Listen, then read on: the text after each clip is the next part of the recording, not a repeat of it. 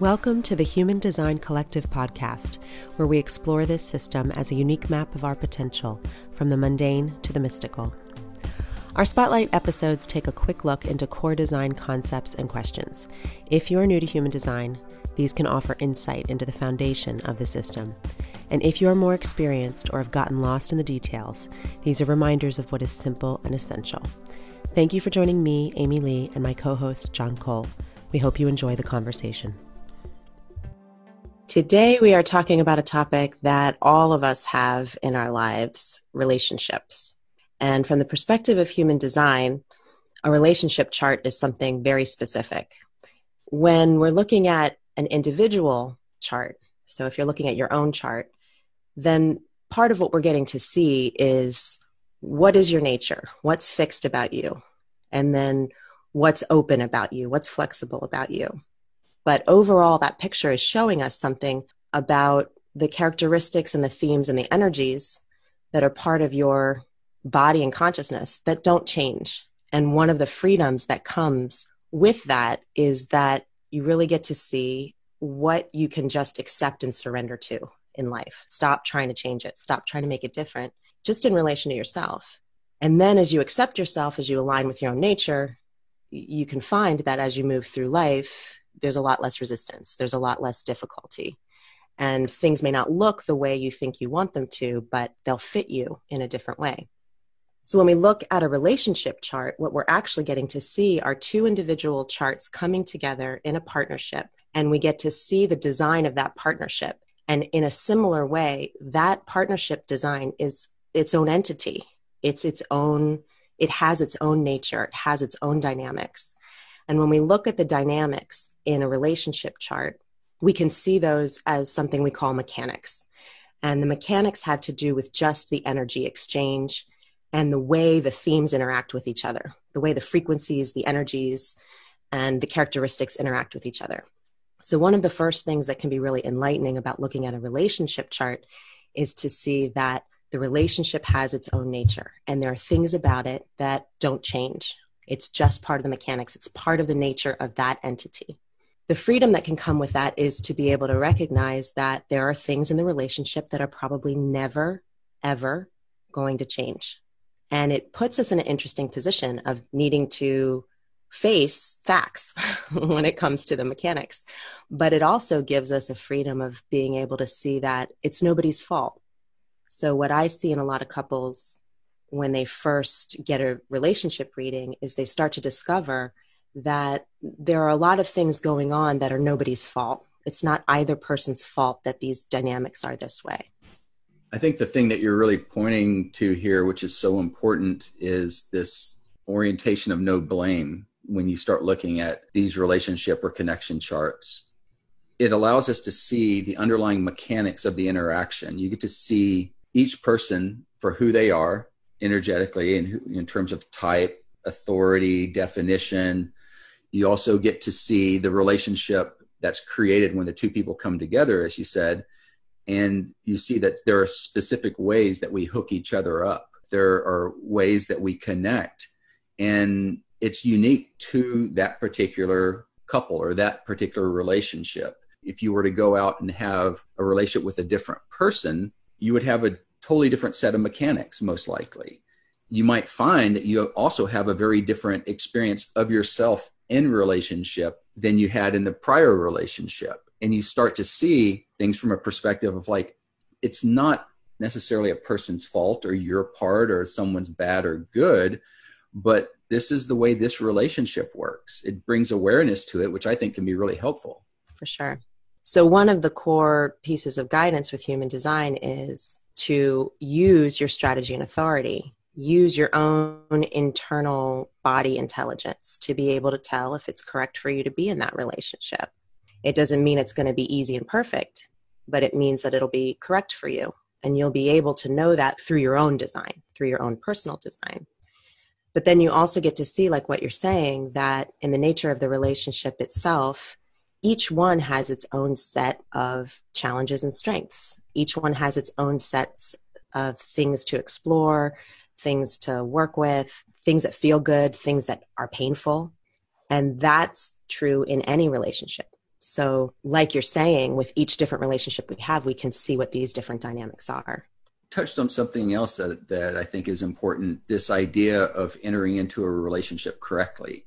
Within the context of human design, that means following one strategy and authority as a tool to work with in terms of how you're entering into situations or you're engaging with people in this world. And for a generator, it would come through response, you know, letting something come to you rather than you going out and trying to initiate a relationship, for example.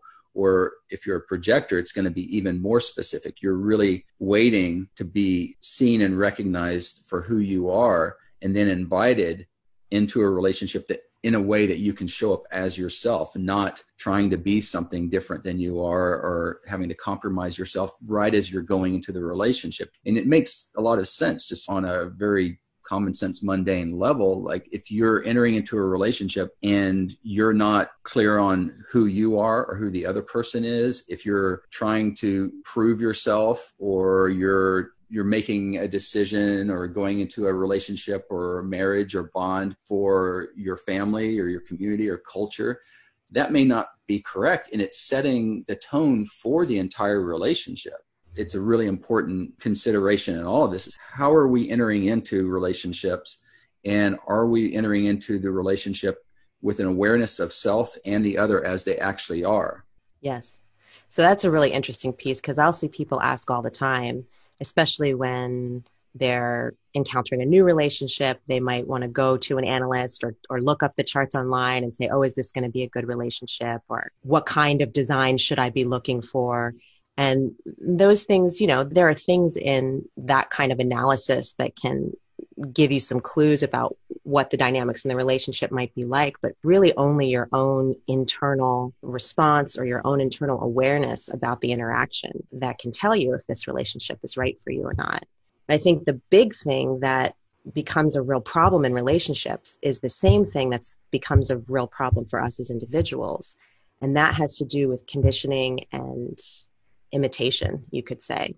I mean, I think a lot of the issues that we encounter as individuals come from taking in a certain amount of conditioning from society or from family or from past relationships that makes us think I'm supposed to be a certain way. If I can make myself conform or imitate the model of something that I think is the best way to be, then that's how I can get through life. And it's when we get into that kind of dynamic with ourselves that we lose touch with our own nature. And in the same way, we live in a culture and society, no matter who you are, where you are, that has very specific ideas about what a relationship is supposed to be. And the funny thing is that in most cases, there are a very small handful of options for relationship.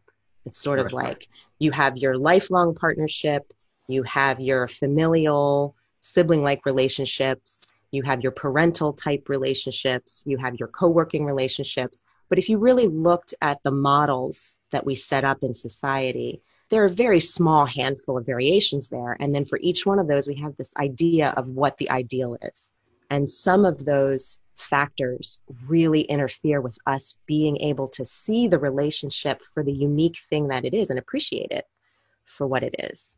I think one of the big ones is the idea that if a relationship is good, whether that's a work relationship, a friendship, or a partnership or a marriage, if the relationship is good, it means that you want to be together a lot of the time and it lasts forever. You have close contact till death, you know? And so there's this sense of uh, failure that a lot of people feel if they have challenges in the relationship or if there's certain things they don't have access to in a particular relationship or if you get to a point when both people if you're really being honest you can tell this relationship's done for now in this form.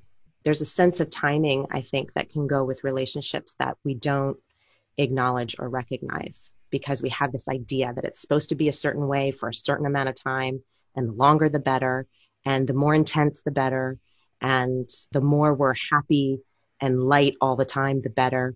And these are all judgments that I think really interfere with being able to appreciate the relationship for what it is and let it live as its own unique thing. Yeah, I think what you're pointing to is this tendency for the mind to grab on and hold on and try to direct the life. In other words, we end up following these mental narratives, these mental scripts that society hands us or our family hands us. And then we try to adhere to them. And we say, well, this is the way it works. It must be like this. And that's often very different than what our natural response to something might be or where our energy naturally wants to go. And it, it may put us in a position where we're trying to live in a way that's just not either healthy for us or it's not who we are. It's not actually what we're here to do. And we keep overriding our natural way of relating or going into things. And it ends up being kind of a almost like a counterfeit. We talk about the not self in human design. And, and then you mentioned this question of timing. If you want to look at it in terms of like the lifetime, a lot of us don't even know who we are and what we're here to do until we get through the Saturn return, which mm-hmm. often comes up at around 29, 30, somewhere in that range. We start kind of getting a sense of it if, if we're living as ourselves. So we have at least the potential for that at that time. But we're making all these decisions based on these other scripts or narratives at a earlier age, often in our early to mid 20s or late 20s, when we're still working it out we're still trying to figure out what we're about, what our life is. And then we're making these promises, as, as you said, or these commitments or establishing these bonds indefinitely. And then when, then somehow we're surprised when it doesn't quite work out like we thought all you have to do is go out there and look at you know some of the statistics around relationships and marriage and divorce and you see like wow this is a big issue in our society but we're trying to fit these square pegs into round holes yeah. and you know going back to the actual connection chart and the mechanics of it you're going to see as much variety in a connection chart and across two individuals as you have individuals on this planet almost mm-hmm. and yet we only have a handful of these templates that we're all trying to adhere to or force ourselves into. Yes, I think it sets a lot of us up for a lot of disappointment and failure because there's so much pressure and there's so much expectation. And like you said, there's so much of an idea we carry in our heads about what a relationship is supposed to be and how it's supposed to feel. But I think the truth is that you don't actually know what a particular partnership dynamic is or how it's going to feel until you encounter it if we could approach it that way with a sense of curiosity, we could actually give the relationship a chance to live as itself in the same way that when we bring children into the world, if we didn't immediately impose upon them a whole set of expectations about what they're supposed to be, we'd actually have the opportunity to be curious and discover who they are as a unique being. So I think we had when Mark Germain with, was with us, he was saying expectations are the devil. And I liked that phrase because I think it's really true. It, it's a really sad thing I can see in a lot of relationships where both people are really, really suffering. They're really actually in a lot of pain. And there actually is a lot of love and respect underneath it all. But they just don't know how to deal with the mechanics and they don't quite know how to face the truth of it together in some ways, I think when you get to a point where you face the truth, you might both realize this is over. This, in this form at least, this form isn't working for us.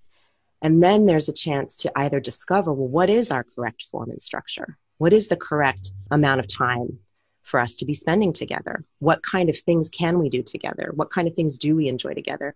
What things should we avoid with each other?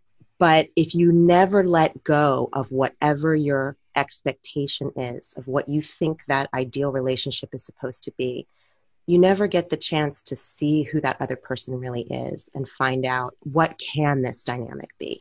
And so if we can let go of those expectations, and that's why it's a it's a huge deconditioning us because it's it's a huge process just to allow ourselves that as individuals but then to be able to extend that to another person and not sacrifice ourselves in the process. It's a real journey. And I can understand why a lot of people will say that deep, intimate relationship is a real path of exploration and growth if you go after it openly and, and with honesty. And it's quite an adventure. Yeah, I would say for most people, I think relationships tend to bring in the greatest challenges and opportunities for growth and awareness, especially for people who have a, a design that are really relationship oriented, either like split definitions or projectors, but I would say everyone to, to varying degrees. Yes. When you start to look at your own design and you look at the design of another person, it's a chance to just see what you have in common what you can relate to in each other and to recognize that there are going to be in most cases a lot of differences and also i just want to like put a context around this because i think it's important to see that we are all swimming in an ocean of a lot of mutation right now. We're in a context where the nature of institutions and relationships and bonds is really changing. So, for any of us, if we're struggling with this, or if we have been for a while, I think it's important to recognize it's not just you. It's not just us. It's not just my marriage. It's not just this relationship. We're actually all kind of in this time where we're having to figure a lot of things out from scratch. And the things that we used to be able to just rely on and count on are, are changing. So it requires a lot more seeing and creativity. Even just to come into it with your partner, if you're going to look at your designs together, to see if you can have that attitude about it it's like we're all in the storm together. you know what I mean? Nobody's trying to make it harder for anybody else, I don't think. But I think it can be hard for us to realize it's just, this is not just my personal problem or this is not just my partnership that's having a problem. It's we're swimming in a sea of a storm and we're all just trying to find our way. So I think that's a good first attitude to have. That is a really good point. It goes back to what you were saying earlier that it's rarely a question of love or care for the other person just entering into it from that place. It's like we all have our issues, we all have our work to do, a certain amount of conditioning that just needs to be processed and worked through. But I would think it's pretty rare, even in some of the most contentious relationships, to really think that the other person simply doesn't like you because of the way that they're behaving or the, their tone of their voice. It's usually not that. There's something else going on. There's a pattern there. And if you can really get down deeper into the relationship and what each person wants, I think we'll see that people just want to be loved, to be accepted, and to be themselves. Mm-hmm. And that is a great place to start is to be able to both accept yourself as you are and then the other as they are and enter into the relationship with that orientation or that point of view, holding it that way. That doesn't happen as, you know, as much as we might think. It's it's actually pretty rare. And as you said too, or you were quoting Mark, you know, expectations of the devil. And that's a big piece of it. We go into it with certain assumptions or expectations about who the other is or who we want them to be. Mm-hmm. And looking at, you know, something like the body graph or using a system like human design that can show us pretty clearly how a person is designed to function in this world and what their gifts are, what their their traits are, and what they're not can be a huge eye opener or a, a, point of realization that can be really helpful in bringing more awareness to those dynamics. And that's where we do start to get into some of these more specific mechanics in a chart, which there's quite a bit of detail in a relationship chart. Yeah, I think addressing that attitude piece is a really great place to start because then when you go into it, you're not going into it right away with either the idea that there are all these problems we have to fix or going into it with the idea that I want to know if you're early in a relationship, sometimes people are looking at a relationship chart wanting to know, well, let me see what this relationship chart says so I can figure out how to set my expectations. You know what I mean? And it's sort of like to throw both of those out the window and just come into it with, let me just be open and see what I'm dealing with here. Let me just see myself for who I am and see what I'm dealing with in this other person. It's such a different way of going through life though. One of the interesting questions that comes up from time to time or I, have encountered it from time to time both online and, and, social media or talking with friends about it is shouldn't there be a, a human design dating app or something? Shouldn't there be a way of matching people perfectly on their characteristics or their designs? It's understandable that that will you know let's build an app for that too you know? It's like that's kind of the world we live in but a lot of that is just the mind trying to figure it out ahead of time instead of doing what you're saying and actually entering into it from this state of openness to see what it could be and following one's strategy and authority as a way of taking you into a relationship the mind again comes in and says, well, let me go and figure out what the safest thing or the most comfortable thing or the thing, how I'm going to get what I want. And can this person give me what I want? And some of that can see in, in the body graph, like we've been talking about, but it becomes to be more of a mental exercise than really trusting in life, trusting in one's strategy and authority and in a way surrendering surrendering to the life that you're here to have you're going to get what you get. And that's a really hard thing for the mind to let go of i think. Yes for all of us. Yeah. So as we start to step into looking at the specifics i think we could invite ourselves to just go in with it with the attitude that nobody's wrong there's nothing wrong with anyone there's nothing wrong with any individual and there's nothing wrong with any relationship that's actually one of the things I love about human design is that the design is perfect as it is. Every design is perfect as it is. Every person has their specific place and function given what their nature is. Similarly, I think every relationship has its specific place and function, even if that function might end up being to not exist. but there's a place and function for every relationship as well. So, nothing wrong with you, nothing wrong with me, nothing wrong with us. Let's just look and see what's here one of the first things I think when you're looking at a relationship is just to recognize the basic elements of the design and see where you have commonalities, where you have differences. You can look on a really simple level from type to type. So if your partner or the person you're dealing with is of the same type as you are, and you know a little bit of something about that, then that can be a place where there's a certain amount of natural resonance or there's a certain amount of natural understanding. If there are differences in type, I think that can be one of the first really valuable places where you can learn about what are the differences. If you know something about your own type, if you know that you're a projector and you're in relationship with a generator, then take a look and see what it what is that about? What is being a generator about? And you'll start to see this is a different creature. This this creature has a different energetic function than I do. What is natural to their body and their energy maybe has a different, just core basic dynamic. So that's, I think, one of the first places you can start. The second place we could look at is emotionality, which is one of the biggest themes uh, in looking at design. So you can just notice if you have, if you're emotional, if you have the solar plexus, the emotional center defined, then you have emotional authority. And that's one of the first things you can notice is does your partner have emotional authority as well? Or do they not?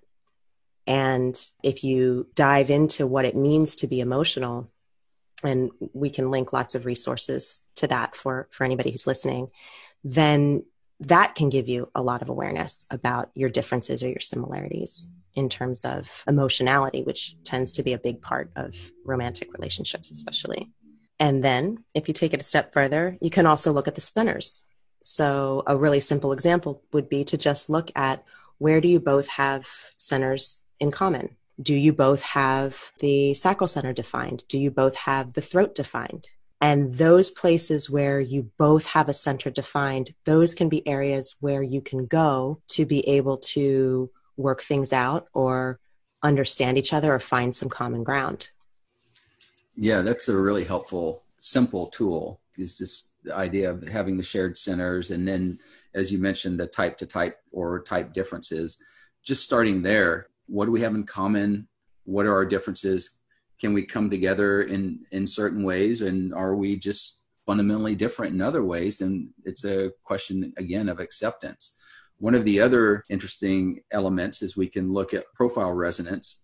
Like, for example, are you sharing the same profile with with the other, or is that profile in harmony with the other? Like, for example, a 1 3 profile harmonizes with the 4 6, the 1 and the 4 and the 3 and the 6. Or you could have two 4 6 profiles, and there would be just this natural sense of resonance in terms of the style or way of moving through the world, way of you know, I would say kind of like the, the, the natural way of interacting or uh, orienting towards life as a whole or is that is it fundamentally different again there's the relationship themes that Ra talked about, which were kind of like little rhymes. This is where, when you put the two charts together, you have a certain number of centers defined in the connection chart, the, the partnership chart. And each configuration has a certain theme. You know, for example, nine and O nowhere to go. Eight and one, have some fun. Seven and two, work to do. They're just kind of fun mnemonics, I guess, that give you a sense of what that theme is about. But the basic idea there is that the open centers in the connection chart tend to be areas where the individuals in the relationship can go outside of the relationship. You could think of them as doors or windows to the house. Like if you're in a nine and O oh relationship, well, it's pretty contained and inclusive. Like once you're in, you're in, and there may not be a lot of going out of that relationship. Whereas if you have, let's say, a six and three relationship, there's three different exit points to the relationship. The relationship's probably going to operate that way, where each person is coming and going and not always in the same direction or doing the same thing.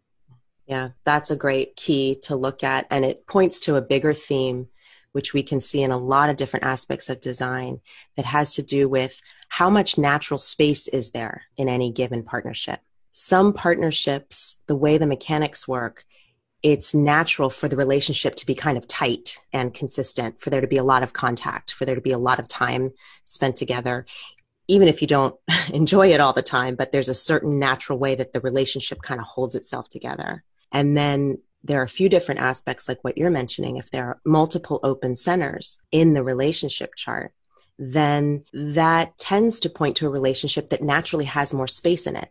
There's more room in it. There are more ways like you said to get out of the relationship or to take breaks from it or to have space or to be exploring different things together not necessarily at the same time we can also look at definition. So if you're looking at your chart, you'll see there's a feature that says definition and it'll say single, split, triple split, quad split. There are a few different variations there, but that can also show as individuals when the going gets tough, what's your tendency in terms of relationship? So for single definition people, the tendency is to process within themselves. For a single split design individual, there's a tendency there to move toward the relationship in order to work things out. So there are a lot of details here. You may not catch them all, but I wanted to bring up that theme in particular because you may find that in a specific partnership, one of you has a tendency to kind of process on their own, whereas the other one wants to process together. Or you might find that in certain partnerships with certain people or certain relationships you've had, the relationship f- felt very tight and thick, like you were always in it together. And then in other relationships, it feels like there's naturally a lot more space. And again, that's a place where we might have some judgment about how it's supposed to be. Like, well, if we really love each other, we should work everything out together. Or if we really love each other and this relationship is good, then we should want to spend most of our time together. Or if we're really a good fit, but we each want to go off fairly frequently and do our own thing, then maybe there's something wrong with the relationship. And I think if we peel back those expectations and we just look at the mechanics of our own design and the relationship, you'll see there are just different natures there. So some relationships naturally have more space. And that doesn't mean it's not a good relationship. And it also doesn't mean that it might not be one that you keep coming back to. Some relationships, we kind of part ways and come back together in a particular kind of frequency. Or like you said where there are the multiple centers that might be that there are just times when mm-hmm. you actually enjoy spending a few days or a few weeks or a few months apart and then you come back together. And i think for most of us we would think well that's a problem. There must be something wrong you know if it would be natural for us to want that kind of space from each other or to have that kind of movement in and out of the relationship, then that might be a problem. But if you look at the design itself, then you might see, oh, this is just, this is what's natural for us. Can we explore that and see what is it like if we don't choose to see it as a problem? We just let it be what it is and see what happens. Yeah, but, yeah, but, yeah, but. What's hard? It is hard. Not only is it hard because we have our own judgments and expectations to deal with, but what other judgments and expectations are we dealing with? Yeah. Everybody around us the people who love us or the people who want good things for us or our families or our close friends they might all have their ideas of what kind of relationship they think you should be having and what and kind of relationship and we should just listen to them and do what they say and then everything's going to work out really well. I think that's a great i mean it's we're laughing about it but I, it's a great thing to bring attention to because again, I think it's another way that we can see, oh, we're all in this together. It's nobody's fault. It's like, here we are. If I'm in relationship with someone and I'm trying to figure out what is this thing about. I love this person, but these certain things really don't work, or we get in these certain stuck loops and we can't get out of them, or it works sometimes like this, but then it doesn't. Not only am I trying to figure that out with the person I'm in relationship with, but at the same time, I'm dealing with my own mind, all my judgments and expectations, everything I've been taught, and then the friends and family and whoever's around me who has their opinions about whether or not it's good and bad. And I think even in that, to look at your partner and just recognize wow this is kind of an uphill battle you know this mm-hmm. is this is a lot to be swimming in and sorting through and really trying to get down to the foundation of what's the truth of who we are and how we connect? And can we find our way with that? Can we help ourselves to stay focused on that and let it be between us and not necessarily about what everybody else has to say about it? Mm-hmm. that's a huge challenge but i think a really really worthwhile one. Very much so. I'd like to touch on a couple other things mm-hmm.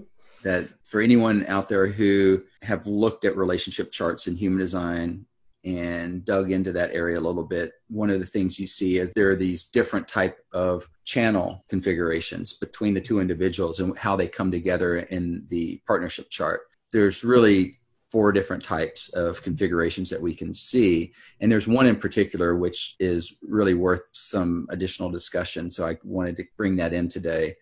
But we have what are called dominance channels, companionship channels, electromagnetic channels, and then compromise channels. And I'll quickly go through each just on a very surface or overview level. The dominance channel is when one person has the whole channel and the other person doesn't have any part of that channel, doesn't have either gate in that channel. And that's just an opportunity for the person who doesn't have either gate in that channel to look at the person who has the whole channel and just really learn from it or admire it or appreciate that that's just who this person is and to be able to see it in a way that doesn't feel like there's a competition there or like anything necessarily needs to be done about it either you you like it and it works for you or not and here's the thing I want to say too is there's really no good or bad in any of this. And so as we're talking about these different channel types and you're listening and thinking, well, that dominant sounds negative, or maybe it sounds good that we have that, you know, it, it may or may not be. It's up to whether it works for you and it's correct for you. It, there is no inherently good or bad moralistic statement that we can make on any of this. We can just see these things as describing how the relationship operates. The other type of channel is a companionship channel, and that's where both people have the same channel. And it's maybe in some ways a little bit like the situation we mentioned earlier where you you share a center or a couple centers in the body graph. There, it's a type of common ground where you both carry this frequency part of your life force and you can just connect on that level or you relate on that level. It's, there's a sense of like oh we, we're both like this. There's the situation where we tend to be attracted more to what we have in common with others like we get attracted to similarity and oftentimes we get attracted to difference. You know we get attracted to what we're not quite a bit maybe even more so. So the companionship is that first situation where there's a similarity there and, and we can relate in that way. Now the electromagnetics the third category that we're discussing is where each person has one half of the channel. One person has one gate and the other person has the other gate. And together you create that life force that channel the relationship will begin to express that frequency of that channel, even though the individuals don't have that in their design or in their birth chart. The way electromagnetics are talked about is through attraction and repulsion. So, electromagnetics often are the pull that we have to each other, the glue or the stickiness of the relationship. Like, this person has what I need. The gate is always looking over to the other side of the channel for the gate that it doesn't have. And then someone shows up in your life and you're like, they have this thing that I need and I've been looking for. You know, it must be good, right? This is this is a good situation. But it's also the situation that you can find yourself stuck in. And that's where it becomes more of this energy of repulsion, as Ra would sometimes describe it, where the thing that initially drew you to the person or that pulled you to the person becomes this thing that you struggle with or maybe you feel like you can't get away from well yeah i would say with an electromagnetic channel i often feel especially at first like you've got one end of something and the other person has the other and it's a draw But it might also be that you come in contact with somebody who has the other end of a channel for you and it's just it's not a flavor that you like. You don't like their particular flavor of that end, so you might not be attracted to it there. But when there is attraction through the electromagnetic in a relationship, I think what you're pointing to is that often initially that can feel like a strong pull, it can feel like a strong magnetism. And then what happens over time is that it can sometimes start to feel confining. So it's not necessarily that it feels bad, but it feels limited in the same way that any channel definition that we have is a limitation. It's a specific, fixed aspect of the design. So in a relationship chart, the electromagnetics are fixed aspects of the relationship. If you enjoy them and you continue to enjoy them, then that can work great. And then you may also find over time that there are points you hit where you you're interested in other flavors of that frequency. It can start to feel like a limitation. I think the question there is more about do you still enjoy it? Does it still work for you? Do you still respond to it in a way that feels satisfying? Or do you still feel invited by it to be part of the relationship, however that works for you? but it is a limitation and it can be either a limitation that you enjoy or or not that's a good way of putting it what about the last one compromise oh the last one is everyone's favorite. The last one the compromise channel is what happens when one person has a full channel and the other person has one gate within that channel. And that's a place where, unlike with the dominance, so when there's dominance and you see your partner has a channel you don't have and you can just kind of respect and admire them for it or you can see that it's it's not your gig that's their thing and they're doing it when there's a compromise you have a part of that frequency but you don't have the full channel. And what that tends to mean is that that's a place where the person with the full channel compromises the person with half of the channel. And that can set up a dynamic where at first it can feel like an electromagnetic. At first it can feel like an attraction point for the person who's compromised, for the person who has one gate. But over time, you can start to realize the person who has the full channel actually doesn't need me. they actually don't need me in this realm, and I'm actually not that welcome in it. They're doing their own thing. They have their own fixed life force through this whole channel. And I feel like I ought to be a part of it because I have half of it. But I'm not really welcome there because in any of our designs, wherever we have a full channel, that's a closed system. That's a closed area in us. It means that's our zone. That's our realm. That's, that's a place where we have a fixed way of being.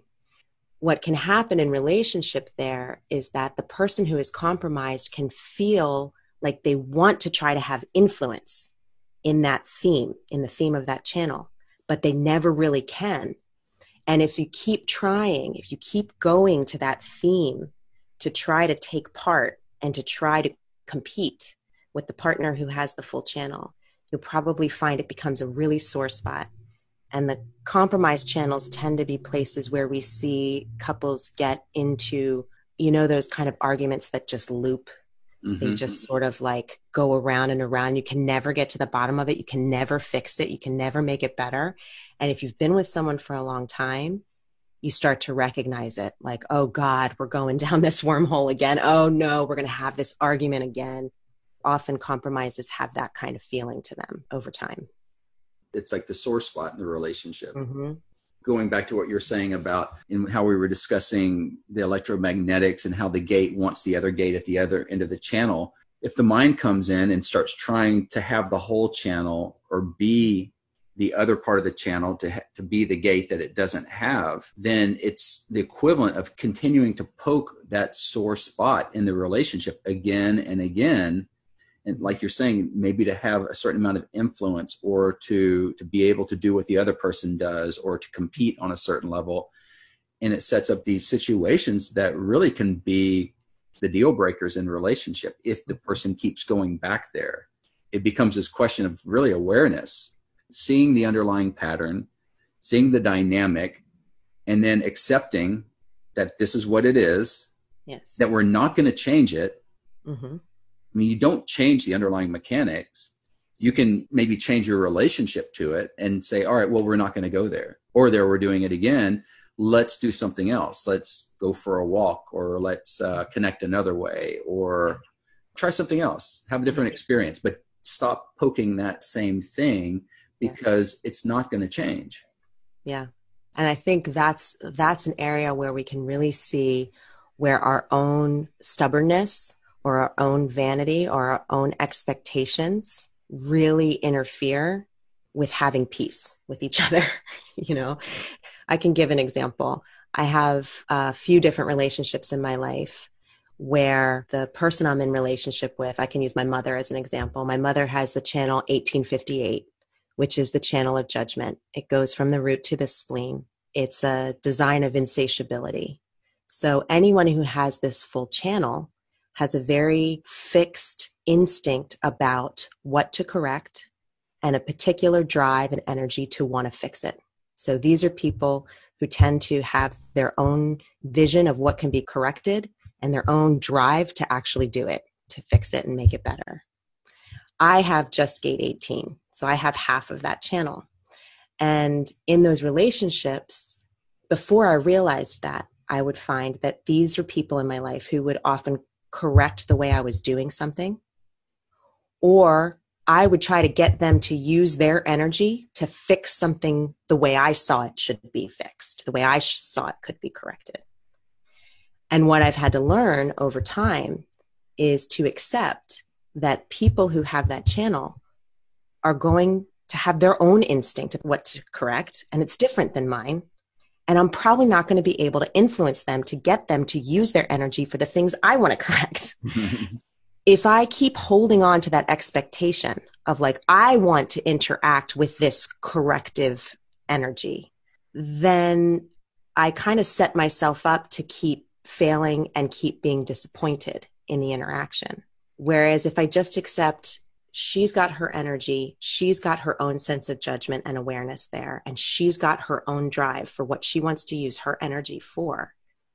That's probably not a place where I'm going to be able to interfere with her or influence her very much. So just don't go there. Don't have that. I let go of that expectation. I let go of that fight. It's like the pick your battles thing. Like that's not a battle to pick. It's I I can't win that one. And if I keep trying to, I probably find that I keep bringing some experience of damage into the interaction because I'll keep feeling like either I'm inadequate in some way or she's hurting me in some way because she's not giving me what I want or doing it the way I want it to be done. And that just leads to a lot of unnecessary suffering when it's not her fault. It's not her fault that she has this fixed life force in her. She's going to do what she needs to do. That's what she's designed for. Right yeah, you can't blame the other person for being themselves. You know, it's like you can, but it oh, doesn't oh, work can. very well. well. Sure, you can, but yeah, yeah it's, but it's maybe not advisable. It's not mm. going to really help, uh, yeah. or it's not very productive. And so, thinking of examples, you know, Ra gave that example of the channel of acceptance, a design of an organizational being, which is a 1762. That was the compromise that he had with his wife, apparently and Ra having the 62 but lacking the 17 and he would talk about it in a humorous way like he was always the idiot. Like he could have all this knowledge. He could thousands of students around thousands the world. of students doing all this and like literally changing the world. But yeah. he's an idiot you know? Yeah. so at home he's an idiot. At home he's in it. Don't go there. But that humor element can be really important. When you start seeing that pattern set up again or you start seeing that loop established to change your attitude towards it or change your relationship to it or your perspective. You might be able to inject some humor in it, humor towards yourself or humor t- towards the other. You brought this great metaphor the other day about game theory. And it's like, you know, playing a video game or something and going into a room and seeing that the same algorithm is playing out again and again in this room. And every time you go to the chest and open that box, you know, it's like this is a thing that happens well, maybe do something different or don't go in that loop again. Or stop expecting it to be different and either accept defeat or don't go in that room. Like I, I loved the way Ra handled that because he just said he was secure enough with himself and accepting enough of his own nature and his partner's nature to say, I'm not going to influence her opinion. She's got that channel. She thinks for herself. It's a fixed, closed life force energy. I'm never going to be anything but an idiot in relation to that. So I accept in that realm, I'm the idiot. She's always right. So I think to either accept defeat or just to don't go there expecting a different outcome. Don't go into that theme and expect it to play out differently. I love thinking of relationships as a game because then it stops being about is this relationship right or wrong? Is it good or bad? It's more like this is the game. This is the game of this relationship. These are the features of it. These are the different rooms that exist. These are the different tools that exist in this game. And really, it's not about thinking that you can alter the rules of the game. It's more just to find out are you creative and is it still correct enough for you to keep playing it? Or are you done with it and you need to play a different game? Doesn't mean anybody's right or wrong or good or bad. It's just what's happening. It just is what it is. Right. And that's maybe what it all comes down to. We kind of started here. It seems like we're kind of finishing here. This place of acceptance of self and other, no blame, mm-hmm. entering into relationships correctly. What are the other the practical takeaways from this? letting go of expectation, being willing to see what the similarities and differences are between you and another individual, and to not turn that into a source of somebody has to change. In some ways, it's almost like, let's assume nobody's going to change. Yeah. And then just look and see what do we have in common? What goes easily for us? What do we enjoy here? And then where are the pain points? Where are those downward spirals where you can either choose to lose. One of my favorite relationship therapists used to say if you're in an argument with your partner and you catch that you're in one of those looping arguments, if you're the first one to realize it, then it's on you to decide to lose. Let the other person win. There's no extent of the fight that's going to get you somewhere different. So just let go. Let it let it be what it is. And then to see what you have in common. Where are places where you can come together and understand each other easily, realize that you have similar nature and enjoy that. And I might add that relationships have timestamps.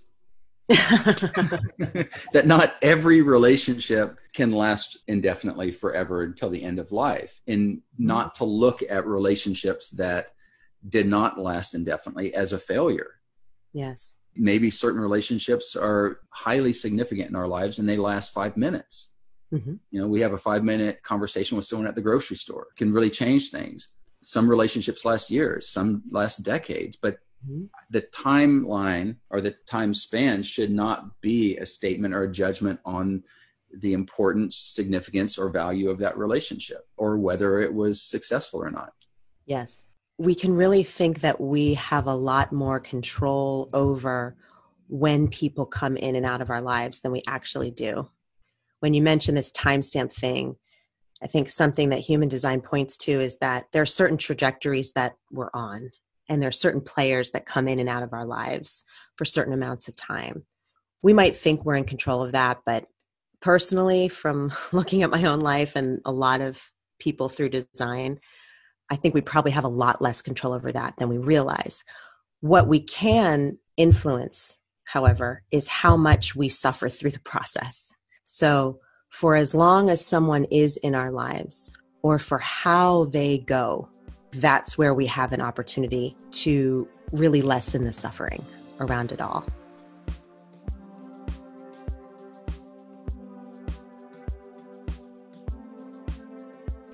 Thank you for listening to the Human Design Collective podcast. If you enjoyed the show, please review us and share. For more information about us and to connect with others on this experimental journey, please visit us at humandesigncollective.com. You can also learn more by exploring our course and workshop offerings at courses.humandesigncollective.com. Music for the Human Design Collective podcast, courtesy of Rollmottle. For more information, see the show notes. And please stay tuned for more upcoming episodes on the same channel.